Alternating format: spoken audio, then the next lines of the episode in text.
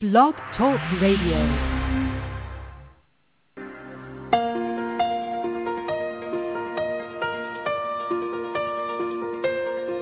If you are caring for a person with autism, great information from a trusted source can be a lifeline. Welcome to Autism Spectrum Radio.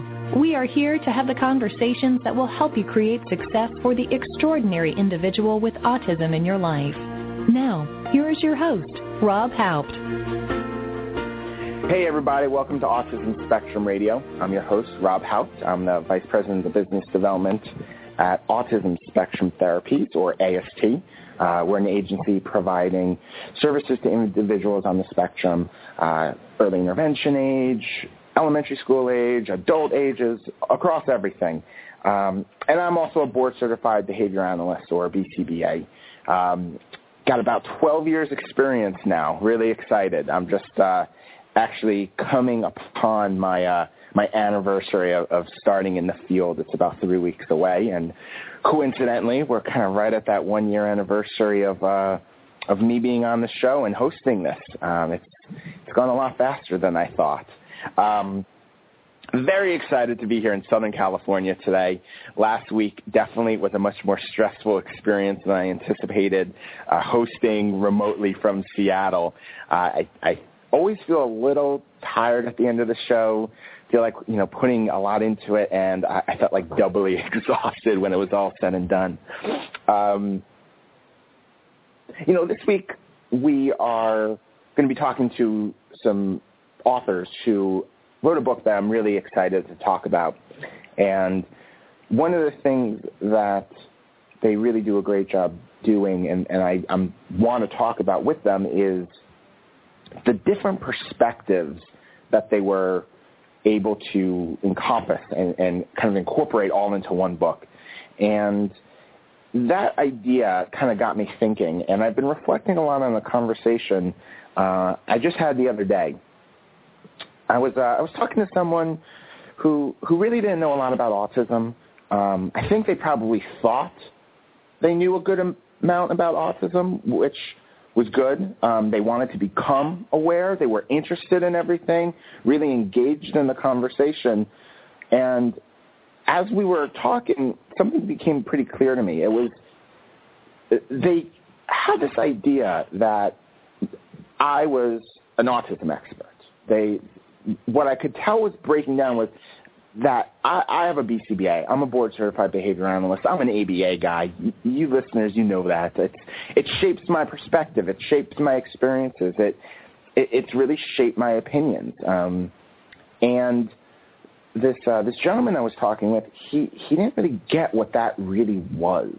And, and I had explained to him, uh, this is someone who I've, I've known for a while, I've, I've explained to him about ABA and my BCBA, but despite all that, I, it dawned on me yesterday, or, or yeah, it was yesterday actually I spoke to him. Um, it dawned on me that he had this opinion that there was just kind of like one autism therapy. There was there was one thing. I'm an autism expert, and therefore any autism service or treatment or or any needs a child or parent had that I was the expert. Boom, I could take care of it.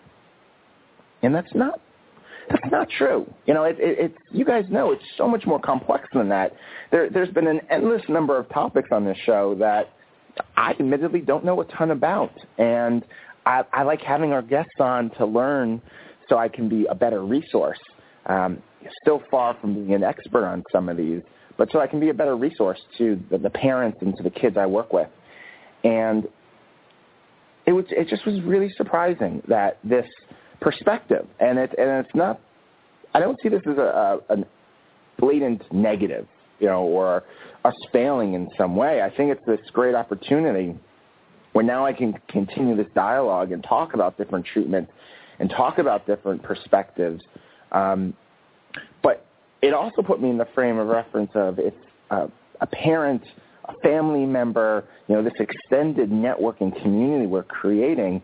How many of them go into their first days or months or years supporting a, a person on the spectrum, having this again the same type of narrow focus of okay, here's one autism expert. They should be able to do everything, and maybe therefore not getting the full kind of breadth of resources or knowledge or or uh, or services that are really out there uh, to help themselves and, and to help their loved one.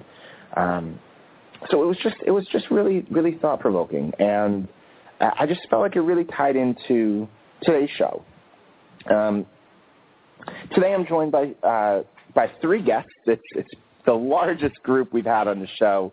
Um, so I, am pretty excited to see how this is going to go too, of, of, having all four of us on the on the air talking together. Um, but today I'm joined by uh, three of the authors of A Thinking Person's Guide to Autism. Uh, Thinking Person's Guide to Autism, or also uh, TPGA.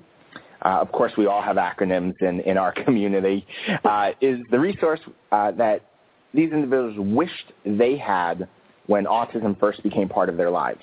Uh, it's a one-stop source for carefully curated, evidence-based information from autism parents, autistics, and autism professionals. So we're really spanning a, a pretty big spectrum. Um, our first guest is uh, Shannon Des Roches Rosa, and uh, she uh, writes about autism, parenting, evidence-based approaches, iPads, vaccines, and geekery at www.squidalicious.com um, as BlogHer.com's contributing editor for parenting kids with special needs and as a co-founder and editor of TPGA. Uh, our next guest with her is Jennifer Byde Myers, and Jennifer is an editor and co-founder of TPGA, or the Thinking Person's Guide to Autism. Uh, she writes at www.jennyalice.com, chronicling her family's journey from diagnosis to daily living with her son's special needs. Then our third and final guest is Carol Greenburg. And Carol's the executive director of Brooklyn Special Needs Consulting, is a special education consultant and lay advocate in private practice.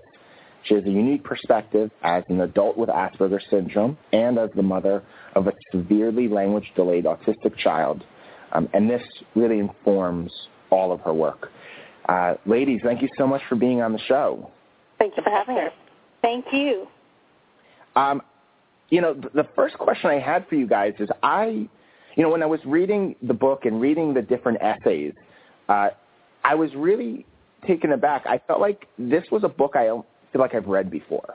Uh, I've read a lot of different resource guides, um, and I've was really impressed by just how different this was from most of the, the guides I've read um, because of all the different perspectives you got, the essays, uh, the science, and I was really wondering what inspired you guys to write such a uh, an interesting, unique book. Um, this is Shannon. Uh, well, because of exactly what you said, there wasn't anything out there like that, like TPGA, and we wanted to create the resource again that we wished had been there so we could uh, when we when autism first came into our lives as parents or as autistics ourselves um, because you know autism can be confusing and really overwhelming if you come at it from outside of the autism community i mean there are a lot of children who are parents of autistic autistic children who are, or, uh, have autistic parents and mm-hmm. for them things can be somewhat easier. But um, if you're if it's all new to you, there's so much misinformation. There's so much bad science, and like you had said in the introduction, there's so many misconceptions about the approaches for best supporting and yeah. helping people with autism that we're like, okay, you know, we've been doing this for a while. We're veterans. How can we help essentially our former selves? And mm-hmm. that's uh, what we did. So we we have been active in the community for a long time, and we were able to um, use our wonderful networks and people we know to create what we consider the best resource possible.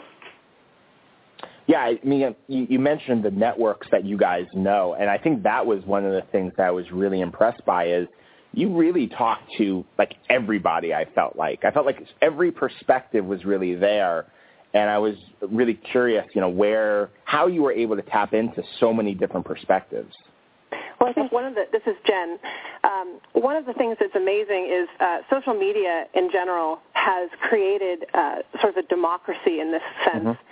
And so, if when each of us, when we put out a call for submissions, and each of us put that call out to our individual networks, it was amazing how many people I didn't know that were a part of our community, our, wow. the autism community. And when we each did that and put those little trailers out there, that's how we were able to get all of that information. And then what we did was we pared it down and took the best essays that we had at the time, mm-hmm. and were published. Uh, many of them were published on our website, and mm-hmm. then we took the best of them and put them in the book. And we have many more uh, essays now online as well.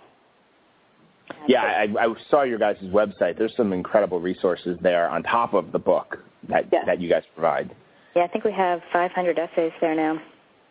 Wow. and that's that's a project for the summer is to put it more into a resource, uh, more easily accessible as a resource rather than a daily reading. Well, that's one of the reasons why I actually really liked that this book was in the essay form because I felt like it was less overwhelming to me to be able to sit down and kind of go through the table of contents and kind of I, I generally start you know page one, go to page the last page, and I found myself more jumping around this one of like, what am I really curious about? And I kind of skimmed, and it felt less daunting to read like a three or four page essay that was really to the point than uh, like going through a full chapter. Yeah, the idea. Uh, parents of autistic children are and autistic people themselves, because of all kinds of executive functioning difficulties, mm-hmm can get overwhelmed very, very easily. There's way too much. We're data rich and information poor. Yeah. There's a lot yeah. of stuff out there, but we're we're not sure which um, applies and which doesn't under which circumstances. Mm-hmm. So I sort of see Thinking Person's Guide to Autism as a nightstand book. When yeah. when you have a pro- when a problem comes up, you can always find an essay about it and you don't have to mess around with essays about other things that may come up at other times. Mm-hmm. Right. Yeah, I don't actually yeah. recommend reading the entire book all at once because oh, yeah. no, then it's just as just as overwhelming as daily life. So yes. Yeah. It's meant to be a resource. It's meant to be something that you can access online or, you know, the Kindle version. Um, another resource that we have is also the, our Facebook page, you know, where we said that we're, when we say that we have um, you know, the best perspectives from autism experts, autism parents, and autistic mm-hmm. people themselves. I mean, those conversations actually happen in real time on our Facebook page. We have over 15,000 fans right now. Wow. That's and, awesome. You know, so we have these, these are all these people who can give each other insights especially autistic insights uh, for those of us whose children have uh, difficulty with language or communication. Uh, you know, sometimes it's really hard for us to kind of know what our kids are going through, and you know, those autistic adults who are willing to share their perspectives. I mean, it, it's invaluable. I mean, it's like those Mastercard commercials, you know, yeah. priceless. yeah, yeah it's, I would say that um, the interaction with the adult autistic adults. I'm sorry. Go ahead. Uh, this is Carol. Um, All right. Many of us, um, I'm an autistic adult, and many of us who are autistic adults um, can provide perspectives through various mediums, even if you know, depend- it's not dependent on whether we speak or not. There right. are a lot of autistic adults who have very, very gracious, who are not speaking um, autist, autistics. Mm-hmm who have very graciously donated their time and energy to um, to giving us perspective on what it's like to be language delayed. I certainly mm-hmm. know that even though I'm autistic and know quite a bit about what it's like to grow up autistic, I don't know what it's like from my own perspective to grow up language delayed, and I do really so appreciate the help of the people who um, are non-speaking autistics and giving me a window into that because that's my son's world. Right. Yeah. I think that's a. I mean, I, Carol, that's I think an incredible point. Um, just it, it's a spectrum. There's so many differences, and, and these resources um, can help you know us all understand the different perspectives as parents, professionals, as, as people on the spectrum. Um, but let's let's take a break and end on that point for a second. Uh, we're going to take a commercial break, and then we're going to talk more with our uh, with our guests and talk more about thinking person's to autism. We'll be right back.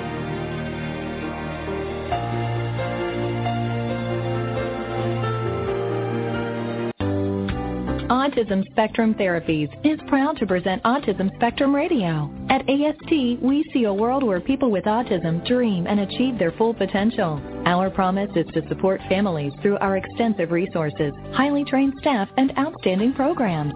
Call us today and let us know how we can best support your family at 866-278-1520. To find out more about AST, visit our website at www.autismtherapies.com. Connect with us on Facebook and Twitter. Autism Spectrum Therapies, supporting extraordinary individuals and their families. Visit autismtherapies.com or call 866-278-1520.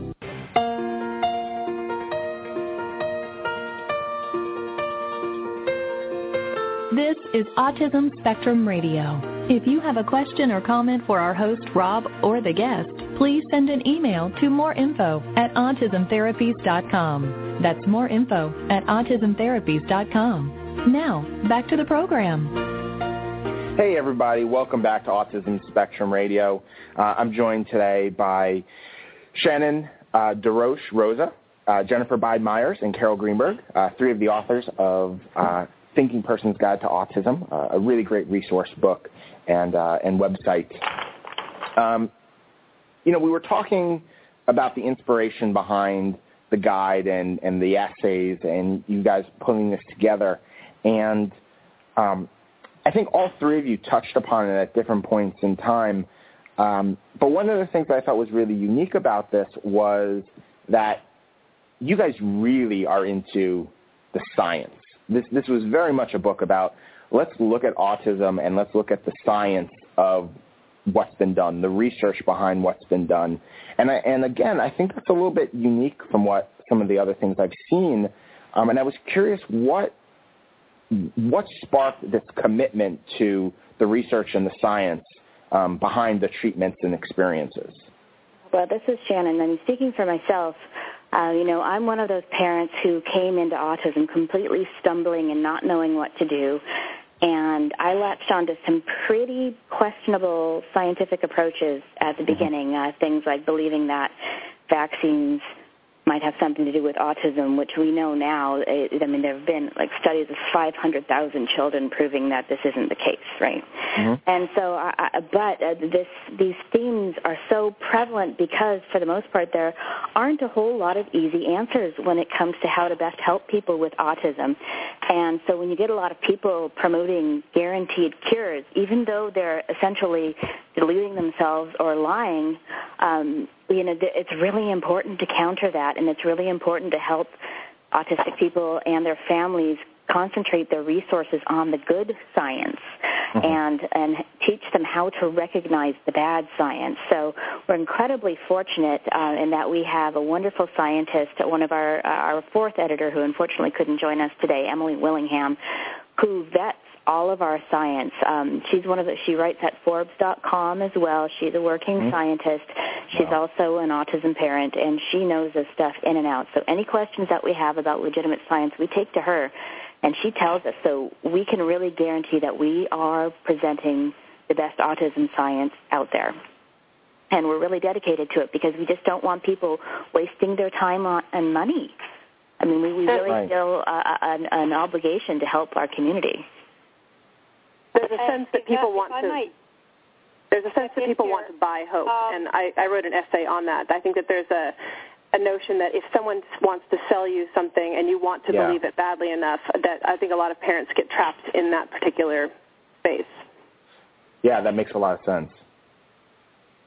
You know, and I was wondering if, you know, one of the thoughts I had, and and maybe tie into this buying hope that you uh, that you brought up, Jennifer, is is there some degree of, you know, I've met a lot of parents who the science, everything in your book is like they are would eat it up. I, I we had a guest on the show, a parent uh, named Dana, and I, I was reading this thinking, oh my God, this is everything Dana wanted, wants, will want from the type of resource guides that she uses and um, and recommends. But I also know other parents have different points of view, and I was wondering what kind of feedback you got from from parents because you took such a scientific approach. We, we get some feedback. I mean, we get some pushback, but honestly, if uh, the, the problem is, um, and I've written essays about this. I mean, the the, the anti-science or pseudoscience folks it tends to be a real cult mindset because there isn't, I mean, it really isn't borne out by science. If you go and you truly look through it, um, if you look through the legitimate science, it just doesn't hold up any of these approaches. But mm-hmm. because it's a cult, because it's self-reinforcing, they you know they're really angry. You know they don't they they're not always critical thinkers. Unfortunately, what they'll do is they'll attack you personally and say that you're a bad person for yeah. not wanting to help autistic children, and they'll you know uh, they absolutely confuse you know correlation and causation. They assume that you know for instance that because their child autism symptoms emerged at the same time, around the same time they were vaccinated, that, you know, the vaccines caused it when it's a coincidence or, you know, I mean, you know, they say, well, there's sure. an autism epidemic at the same time as the vaccine schedule. The number of vaccines has multiplied. Well, you know, I also the rise in uh, you know adoption of organic foods has also increased at the same time as the rise in autism rates. But nobody is correlating those you know two things, right? Right. right. And so um, really it is unfortunate, but it's, it's very easy if you're looking for answers. It's very easy to go with the people who say that they're going to give you what you want, as opposed to the people who say that you're going to work hard, have to work hard, and there might not be any guarantees. Yeah. So, you know, the, the people who have bought into the cult mindset are incredibly defensive. But yeah. You know, the thing is that there are people who are diehards, and then there yeah. are most of the people who are mostly people are on the sidelines. I mean, you've got this diehard cohort of anti-vaccination people who are just not going to give up no matter what. They're not the people we're trying to reach. You know, sure. although sometimes they will cross the line and come over. But most autism parents are on the sidelines, quietly soaking up information, and they are the kind of people we're hoping to reach. The, the introduction to our book is a, has pseudoscience primer that are mm-hmm. uh, that Emily Willingham wrote about how to think critically and identify autism pseudoscience. So even if people just read that introduction, which is also incorporated into the mission statement on our webpage, mm-hmm. even if they just read that, I think we've done a public service. well, I like that you guys, you know, from from the way you're communicating, you know, in terms of the people responding or or um, or so forth. I mean, I, I, I, can understand why people sometimes take it personally because obviously your kids are very personal. You know, anything oh, yeah. having to do with your kids is personal. But I just love the idea of what you just said. It's it's about giving information. I, I think I agree with you. A lot of parents do want to soak up information so they can ultimately make their own decision. Um, and and that's a big reason why we do this show is you know I want to give as much information as possible, give give my perspective, give my opinion, let my guests do the same but ultimately, it, it's, I feel like it's our job to give parents the resources so they can do what's right for them. And a lot it, of what I, um, we talk about is presuming competence in autism. Yeah. And I, I'd like to expand that whole notion. Not only sure. we presume that autistic people are completely capable of understanding and participating in the world around, um, in, in the world around them, in the world around us, I should say. Um, but all people, I think TPGA has a, has a sort of mindset of presuming mm-hmm. competence of anybody who picks up the book. Anybody yeah. who picks up the book and read, is willing to read the book is perfectly capable of thinking for themselves mm-hmm. and thinking about um, what what is out on the table and what scientific evidence there is and what, what seems reasonable and what doesn't seem reasonable. I think that uh, one of the things I'm proudest about in my affiliation yeah. with PTA is that we presume competence for the human race. yeah. yes. Yeah. No, I, I, I got that very quickly, and and I, I, I really like that about it. You guys, I, I think it was so many of the essays. You, you, it's right to the point and and I didn't think about what that was, but now hearing you say that, Carol, it's definitely that presumed competence. Like I I get that so much. Um, hearing you say that after reading so many of the essays and and seeing that perspective. Um, I know science was one of the holes in um, in resource guides that you talked about at the top of the, the show, and I was curious if there was any other um, holes that you felt like were really significant that uh, you wanted to provide resources to or for? Well, I know what one thing that um, that that I wrote about in particular was the um, um, the medication thing and being um, honest about trying to figure out whether your child should have medication. And I think, as mm-hmm. Carol was just saying, really presuming competence that was really just yeah. not not mainstream at all. Carol, what were you sure. going to I was just going to say that I think one of the big holes was um, the lack of input from people on the spectrum themselves. Yeah. And I think TPGA really has been filling that in. I'd like to think um, that we've really worked as a group to, to fill that in, to always listen to what autistic adults have to say because all of our, as parents of autistic children, all of our children are going to grow up to be autistic adults. We need to listen to me and others like me um, on the autism spectrum about our experiences, and I think we've made a very serious effort to do that across the board. That that's missing in a lot of places still.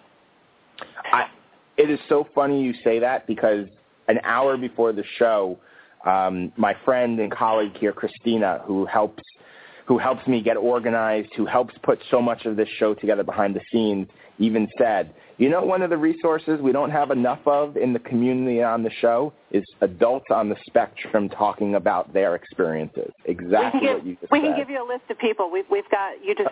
We'll, we'll talk offline. We can give you a whole list of people to interview. Oh, we I just love it. a a lot of on our us are Facebook unwilling. page. a lot of us don't get the opportunities. Right. Yeah. Well, and, it, and and we've had a few teenagers and young adults on the spectrum.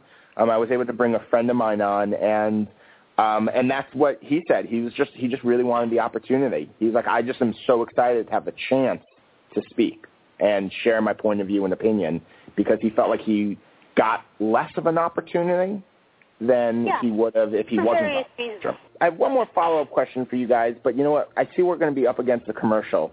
So let's take a commercial break, and then when we come back, um, we'll talk a little bit more um, about uh, Thinking Person's Guide to Autism, and uh, specifically about some of the um, about some advocacy issues. So we'll be right back after this.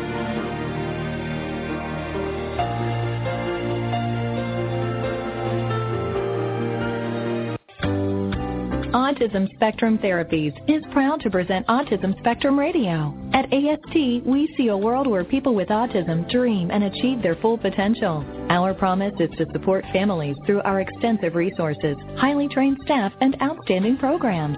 Call us today and let us know how we can best support your family at 866-278-1520. To find out more about AST, visit our website at www.autismtherapies.com. Connect with us on Facebook and Twitter. Autism Spectrum Therapies, supporting extraordinary individuals and their families. Visit autismtherapies.com or call 866-278-1520.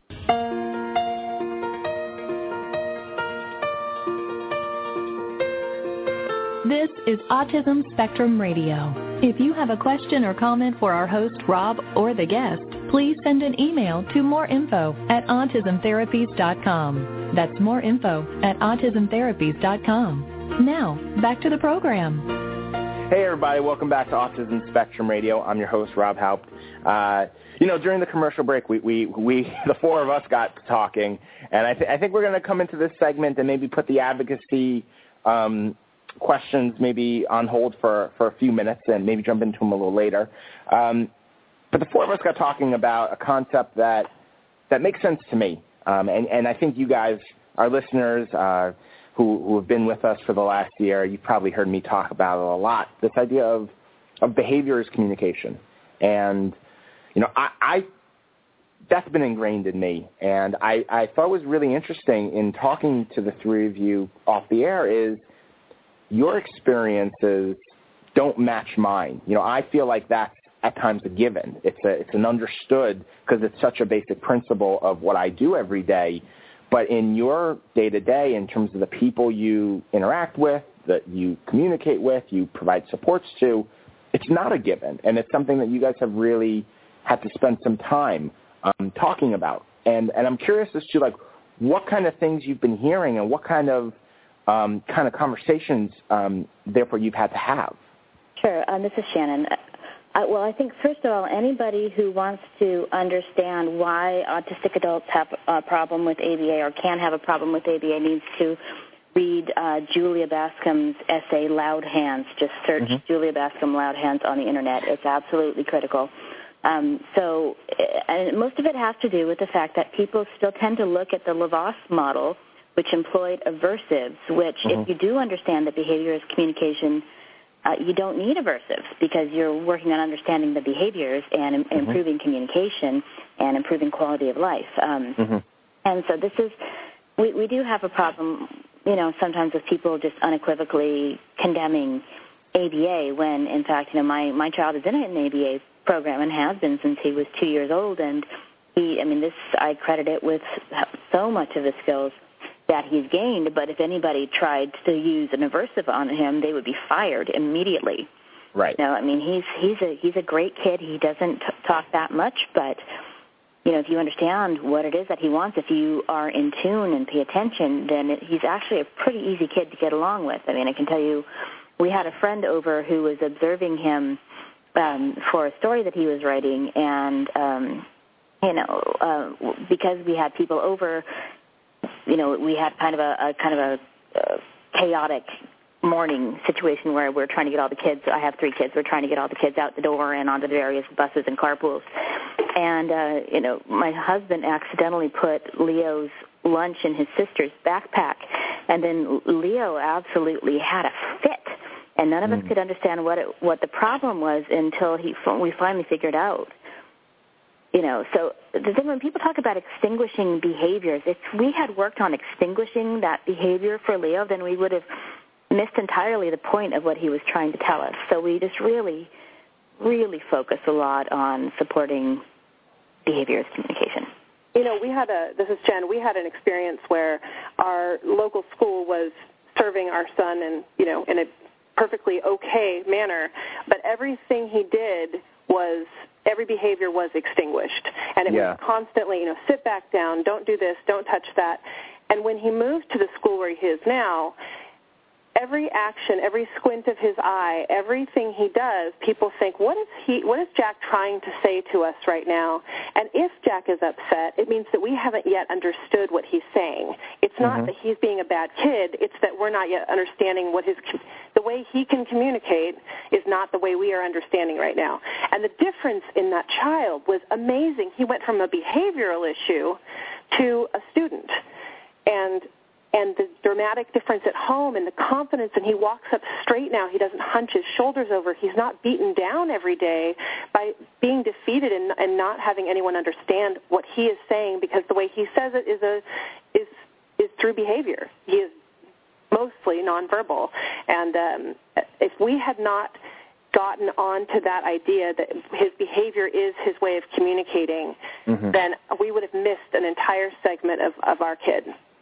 One discussion I, I have a lot uh, I have a lot of the time with other autistic adults is about ABA because so many of them were burned so badly by yeah. badly done ABA that they associate ABA with essentially with disrespect and with the um, pathologizing of autism. And yeah. while that has been done, and I would never for a minute dismiss those experiences, the fact is that there's no such thing as a therapy or treatment that can't be done with respect. Mm-hmm. And to, to meet the individualized needs of the student, which is what the law calls for. So um, my son also goes to an ABA-based school, but um, ABA can be used very creatively and in a very positive way. They, one of the, the essentials of parenting overall is catching the kid doing things right, and that's mm-hmm. what they do at at right. my son's school. They catch my son doing things right all the time. They don't focus on extinguishing behaviors. They focus on encouraging um, all of the things that he can do and really bringing out his abilities and praising them and building his confidence and it's been wonderful. He's an incredibly self-possessed young man, and even with the few words he has, he's amazingly eloquent. Mm-hmm.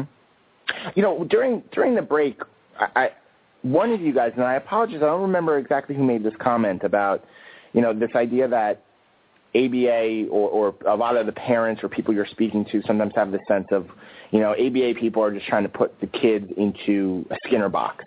And you know, I I thought about that as I was listening to your stories because I wonder sometimes. You know, I I've spent some time um, doing. I've supervised young BCBAs who are trying to to get their BCBA. I've taught coursework at local universities um, in ABA. Um, I've you know been doing this for for over a decade, and I feel like a lot of times a lot of young BCBAs and, and maybe some less knowledgeable BCBAs have this image of what every child with autism should ultimately look like. And so they have this idea of every kid's different, but they all have to end up the same way. And I don't care what they're doing now or what maybe they want to do, and they steer them all in the same path. And I feel like that's a big problem that contributes to some of what you guys are talking about. You know, we have part of that problem is um, is a lot of people want to encourage a lot of non-autistic people in particular, and I don't mean to you know target all of you who are not autistic out there, but a lot of not autistic people um, seem to want to teach autistic people to look less autistic rather mm-hmm. than teach autistic people to function within the parameters of their of their natural autistic style. And there's a significant difference.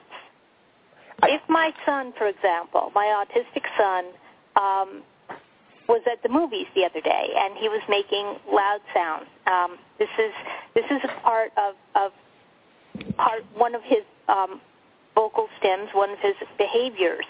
Um, now, he had to be taken out of the movie theater not because he was making vocal stims and it seemed strange to other people, but because he was inter- his particular stims at that moment in that environment were interfering with other people's enjoyment of the movie. Mm-hmm. Um, and he was given a choice. You can, you know, if if you need to continue doing this, that's fine. But this is not a place where we can really do that the whole time. Right. So do you want to go home or do you want to stay here? And he said, go home. Because he knows he has the right to make the choice. Sure. Um, so we don't care what he looks like. We care how he's functioning and how he's and how he perceives himself in the world. So you said something, Carol, that I, I find really interesting to start it off, um, or, or at the start of, of your response because I agree with you about this idea of choices and how is that any different than someone who maybe has a, a stomach ache who says, you know, I'm not feeling well right now. I ate something that doesn't agree with me. I'm going to make the choice to leave the movie because I've got something internally that's making me make a decision, which is a, a perfectly reasonable thing.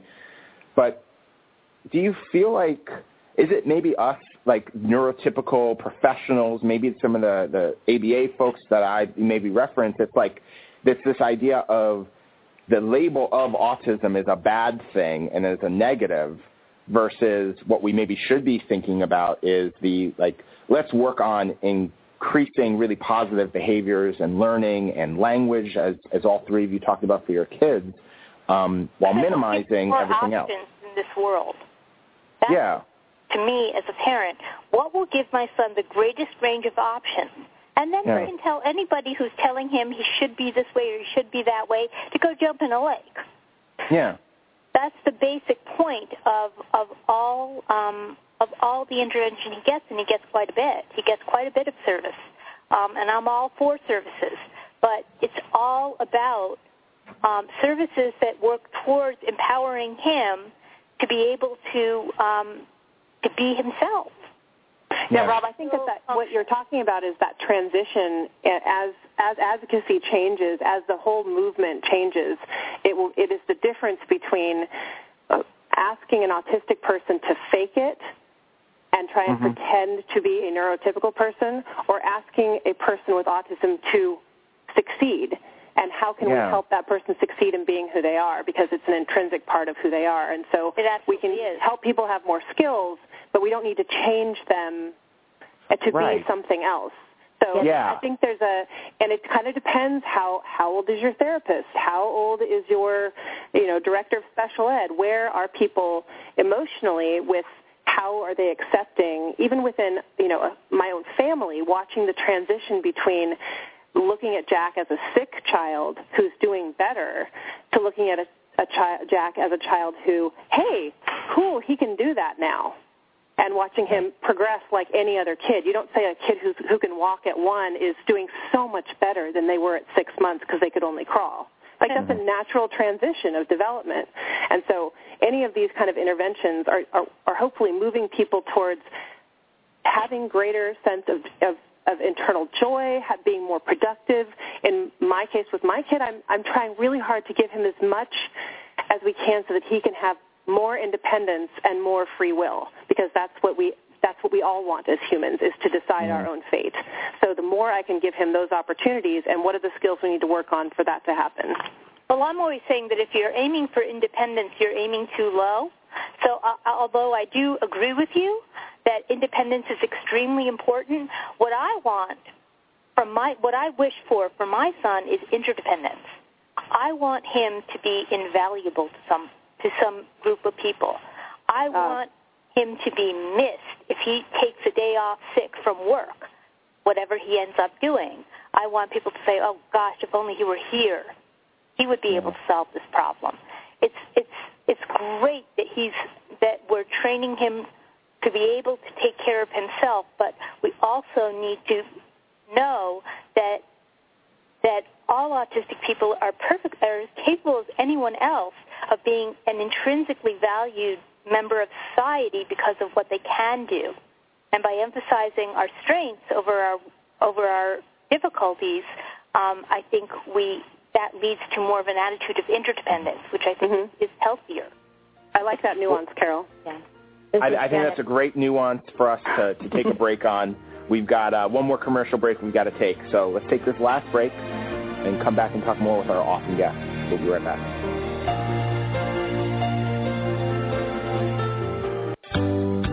Autism Spectrum Therapies is proud to present Autism Spectrum Radio. At AST, we see a world where people with autism dream and achieve their full potential. Our promise is to support families through our extensive resources, highly trained staff, and outstanding programs.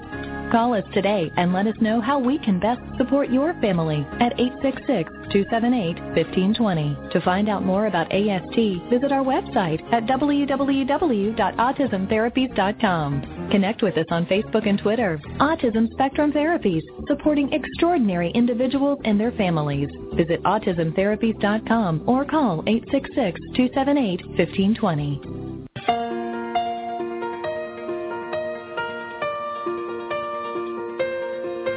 This is Autism Spectrum Radio. If you have a question or comment for our host, Rob, or the guest, please send an email to moreinfo at autismtherapies.com. That's more info at autismtherapies.com. Now, back to the program. Hey, everybody. Welcome back to our final segment here on Autism Spectrum Radio. Uh, I'm joined by three really inspirational uh, parents, authors, editors, uh, resources. Um, Shannon, Jennifer, and Carol, um, three of the founders of um, Thinking Person's Guide to Autism.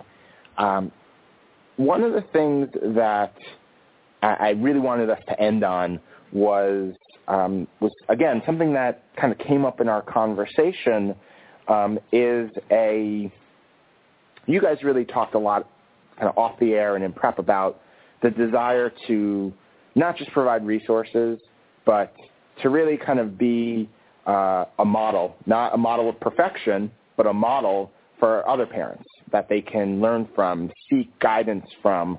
Um, and I was really curious, how do you how do you be that while still being real? Because I feel like it, it can be very easy to sugarcoat things um, when you try and play that role.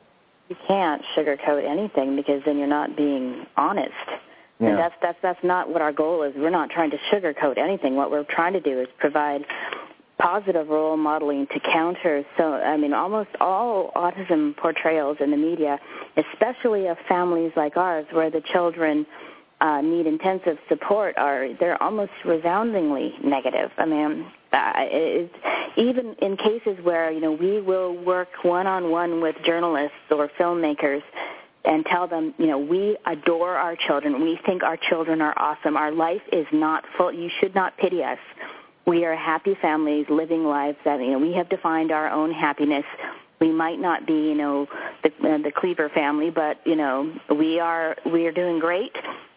Sometimes things are hard, and we'll tell you about that too, because if you're going through a hard spot, we want to help you get through that too. But yeah. it's critical to provide positive role models because there just aren't enough out there in the in the autism parenting communities, in my opinion. I think I'm best as a parent, and all autism issues aside, I think I'm best as a parent when I'm when I'm making mistakes because what I'm teaching my hmm. child mm. is everybody makes mistakes, and it's yeah. what you do with the mistakes that counts.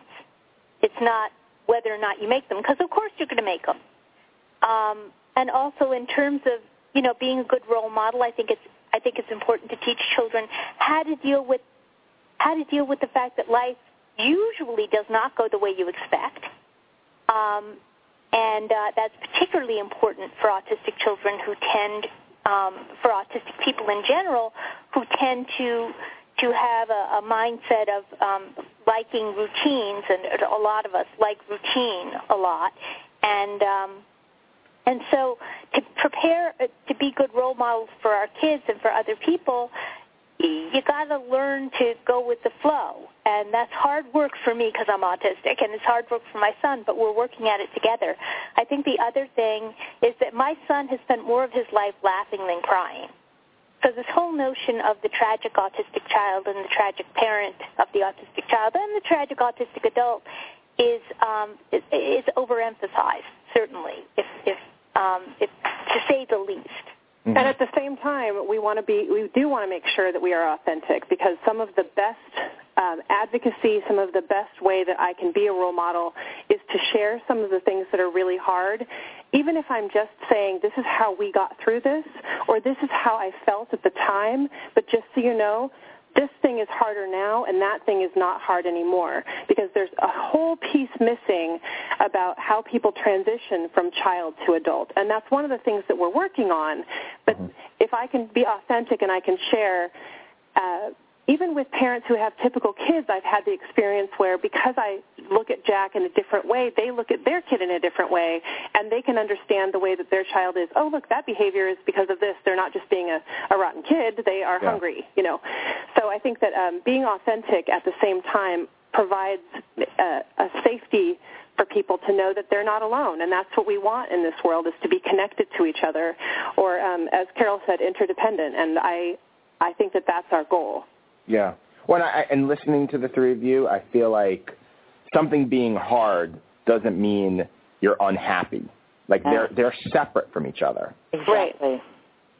And, and I think that's an important um, an important distinction because I, I feel like there's a lot of people, and I'm not speaking for parents of kids on the spectrum, but like I think sometimes the the professional community or maybe the um, the extended community maybe doesn't always recognize that. And listening to the three of you, I can really tell like you you are happy. You take pride in the accomplishments. You you in everything that you're doing. It's leading to a lot of joy and happiness. But that doesn't make mean that your lives are easy or that your children are like perfect. It's just it's balancing out the realities versus um, the efforts, I guess. Yeah, you know, I've got a, tip, a neurotypical 14-year-old girl, and I tell you, my son, my autistic son, he's my easy kid. I can at the moment. so you know, it's all about context. Yeah, you know, I we've got a couple minutes left. Um, I I just want to give you guys a chance. I don't know. Um, um, I know people out there if if they want to get more information or, or, get in touch with you. I know um, there we talked about some of the websites at the top of the show that you write all write for respectively, but the website itself for Thinking Person's Guide to Autism is www.thinkingautism.com. Autismguide.com. Sorry, what's that? Thinkingautismguide.com. Actually, that's oh, okay. Okay, cool. All right, yeah. so let's, and then our Facebook sure. page, and we're also on uh, Twitter at Thinking Autism. Okay. Um, any, you know, just to, in the, in two minutes, any final thoughts that you guys have? Um, we've we've talked about so many different issues. Is there a, closing thought you want to leave for everyone? Uh, this is Shannon. I would just say that you know our goal is to increase autism acceptance and that's really what the whole goal of this is, is to make life easier for our families and for our district adults and for all the people who are in our lives. So. That's, that's fabulous. Um, well, thank you guys so much. I, you know, I, I really enjoyed talking to to the three of you today. I again, you know, that that thought at the end of our our segment about uh, interdependent. Um, is is one of a few things that i am really going to take away from today, and um, uh, on top of just some of the different philosophies and some of these great resources you three have provided. And uh, thank you so much. I really I really enjoyed today, and um, I, I wish you guys continued success in what you're doing because you're providing some incredible resources to parents out there. Thank you so much for having us. We really appreciate the opportunity. Yes, awesome. it was really great to talk to you, and thank you so much. Really appreciate it. Thanks, guys. Um, final couple minutes here, and uh, just kind of want to repeat what I said at the top of the show. I, I really, I really recommend um, to any parents out there, any family members out there, any professionals out there. I, I, I really recommend this guide. Um, it is definitely a unique perspective or perspectives that I haven't gotten to read before, and um, I think the, the suggestion of this as a nightstand book is, is a great one because um, that's really how I digested a lot of the information. Is uh, an essay here, an essay there. Like I said, I really jumped around, and uh, I, I will acknowledge my ABA bias. Uh, I am a science guy, and I love the science of ABA. Uh, so naturally, I'm a little bit more attracted to um, more of a scientific guide. But there's also a lot of heart. There's also a lot of experience in here too, which is probably the second thing I, I really gravitate towards is, you know, something about experience and going through things um, that is really, really valuable. So and I recommend everyone take a look. Just to remind you, we also have ah. the the website itself still has so many more essays on these topics, and it's got a pretty good search function right now. If you if you're looking for more topics or you found an author that really resonated, there are there are more things out there by those people on our website as well, thinkingautism.com. Awesome. Okay. So, thinkingautism.com. Guys, check it out. I really recommend this. This is a good one. Um, two last things. Um, we are going to be back next week with uh, an, actually another author. We're on the author train right now. Um, and we're going to be talking to uh, Barbara Sher, who is the author of The Whole Spectrum of Social Motor and Sensory Games. So I'm um, excited to uh, to speak to her about her book and about some of the different um, resources and strategies um, that she recommends. Uh, if you have questions, as always, more info at autismtherapies.com. Please, please, please post comments, thoughts, suggestions on Facebook. Um, I know I got a couple of good comments and suggestions over the last week or so, so please keep them pouring in. Um, we want to get gearing up for another mailbag show since the last one was so much fun. Hope you guys have a fabulous week. Um, take some time to enjoy yourself, your family, your kids, and uh, and to just appreciate everything. Take care. We hope you have enjoyed today's episode of Autism Spectrum Radio. For additional information and resources about autism, visit www.autismtherapies.com. Please join us each week for a new episode or visit our archive to listen to and download previous shows.